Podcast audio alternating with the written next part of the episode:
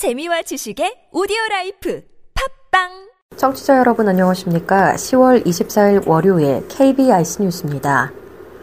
장애인, 고령자 등 정보 취약계층이 일반인과 동등하게 모바일 앱 콘텐츠를 이용할 수 있도록 앱 디자인 설계 단계에서부터 고려해야 할 구체적인 기준을 담은 제작 지침이 나왔습니다. 미래창조과학부와 국립전파연구원은 모바일 앱 제작 시 준수할 점을 정리한 모바일 앱 콘텐츠 접근성 지침 2.0을 국가 표준으로 제정했다고 밝혔습니다. 모바일 앱 콘텐츠 접근성 지침 2.0은 인식, 운용, 이해의 용이성, 견고성 등의 원칙과 18개 세부 지침으로 구성됐으며 스마트폰이나 태블릿 등의 모바일 기기에 적용됩니다. 지침에는 시각장애인을 위해 모바일 기기의 음성 읽기 기능을 이용 정보를 들을 수 있도록 버튼을 설치하거나 모든 메뉴를 순차적으로 읽어줄 수 있는 기능 등을 구현해야 한다는 등의 내용이 담겼습니다. 송정수 미래부 정보보호정책관은 이번 국가표준이 모바일 정보 격차 해소에 관심을 가질 수 있는 계기가 되길 바란다고 말했습니다. 고용노동부는 지난해 말 기준으로 장애인 의무 고용 비율이 매우 낮은 국가자치단체 8곳, 공공기관 11곳, 민간기업 571곳 등의 명단을 공개했습니다. 국가자치단체의 장애인 고용률을 보면 국회는 1.45%, 서울시 교육청은 1.7%에 그쳤으며 공공기관 가운데 서울대병원은 1.09%, 국방과학연구소는 1.6%를 고용하는 데 머물렀습니다.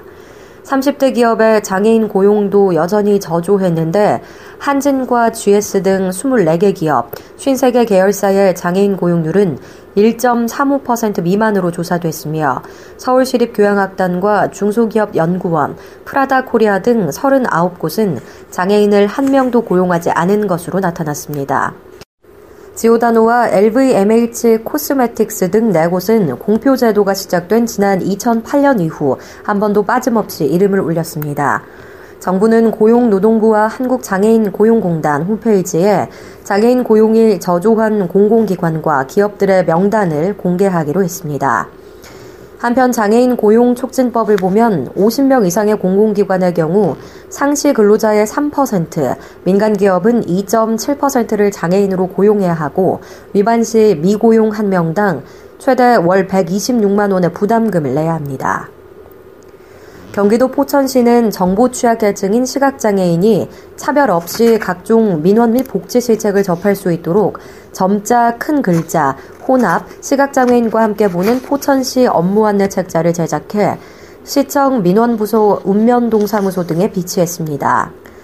이 책자는 총 40쪽으로 일반 민원, 보건 복지, 저소득 가정 지원 등 다양한 정보와 실질적인 민원 업무에 필요한 구비 서류, 처리 절차, 지원 내용 등을 담고 있습니다. 시 관계자는 시각장애인 분들도 아무 불편 없이 행정 관련 정보를 접할 수 있도록 시각장애인과 함께 보는 포천시 업무 안내 책자를 발간하게 됐다며 이번에 제작한 민원 안내 책자로 시각장애인들의 시정에 대한 이해 및 참여도를 높이고 복지 업무 담당자에게도 도움이 됐으면 한다고 말했습니다. 인천광역시가 시각장애인에게 인천의 역사와 문화를 수월하게 전달할 수 있도록 점자 도서를 만들어 보급합니다. 인천시는 인천만이 가진 고유한 특성, 절대 우위의 가치들을 시민들이 공감하고 자랑스러워할 수 있도록 지역의 역사 문화 속에서 한국 최초 인천 최고인 사실들을 점자 및 CD 도서로 제작해 전국에 있는 시각장애인 시설 및 도서관, 특수학교 등 총 1,632곳에 배포할 계획이라고 밝혔습니다. 유정복 인천시장은 문화복지의 사각지대에 놓여있는 시각장애인들에게 특수도서를 제작 보급함으로써 장애인도 비장애인과 차별 없이 동등하게 문화 혜택을 마음껏 누리며 소통할 수 있는 좋은 기회가 될 것이라고 말했습니다.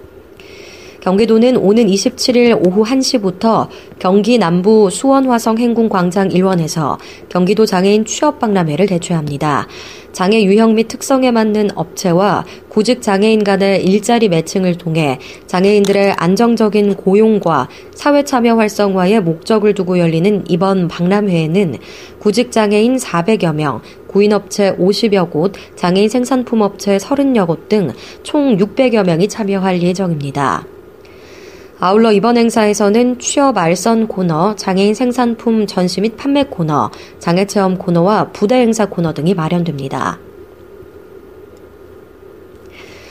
이웃에 사는 장애인 부부를 폭행해 남편을 숨지게 한 50대 남성에게 법원이 중형을 선고했습니다.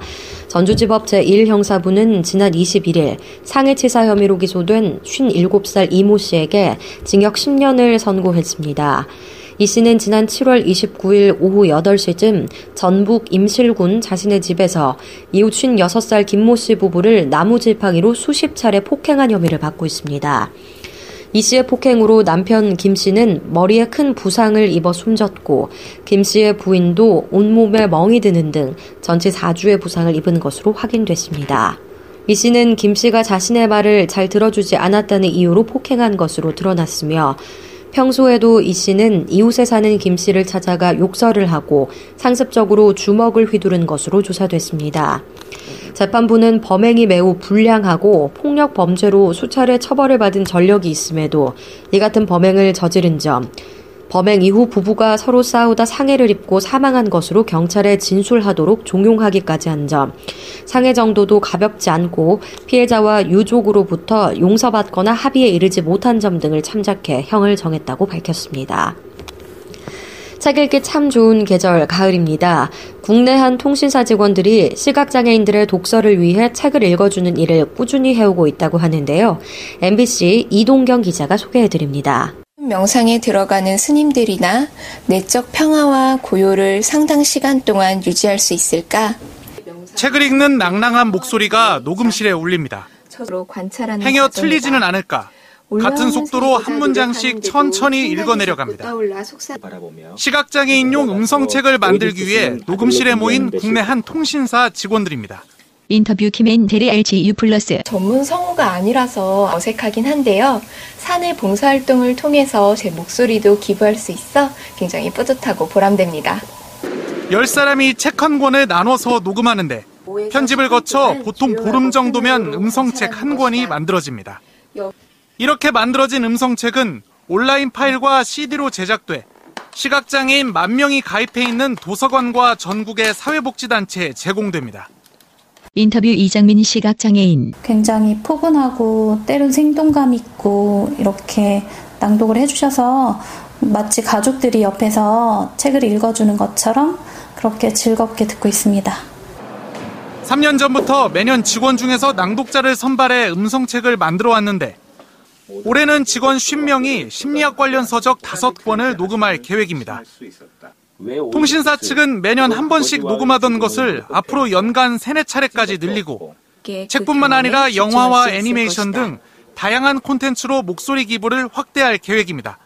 MBC 뉴스 이동경입니다. 끝으로 날씨입니다. 내일은 전국에 가을비가 내릴 전망입니다. 예상되는 비의 양은 수도권을 포함한 중부지방과 전북, 경북 북부가 10에서 50mm, 그 밖에 남부지방과 제주는 5에서 20mm입니다. 비는 낮에 수도권부터 그치겠고 늦은 오후에는 대부분 지역에서 그치겠습니다. 내일은 일교차도 비교적 크겠습니다. 서울의 최저 기온 11도, 최고 기온 21도로 일교차가 10도가량 벌어지겠는데요. 이천을 비롯한 수도권 대부분도 일교차가 크겠습니다. 서해 5도와 서해안에는 오늘 늦은 밤부터 비가 오겠습니다. 경기 북부는 흐리고 비가 오다가 오후에 대부분 그치겠는데 경기 동부의 일교차도 9도 내외로 다소 크겠습니다. 이상으로 10월 24일 월요일 KBIC 뉴스를 마칩니다. 지금까지 제작의 류창동, 진행의 장유주였습니다. 곧이어 주간 야구회가 방송됩니다. 고맙습니다. KBIC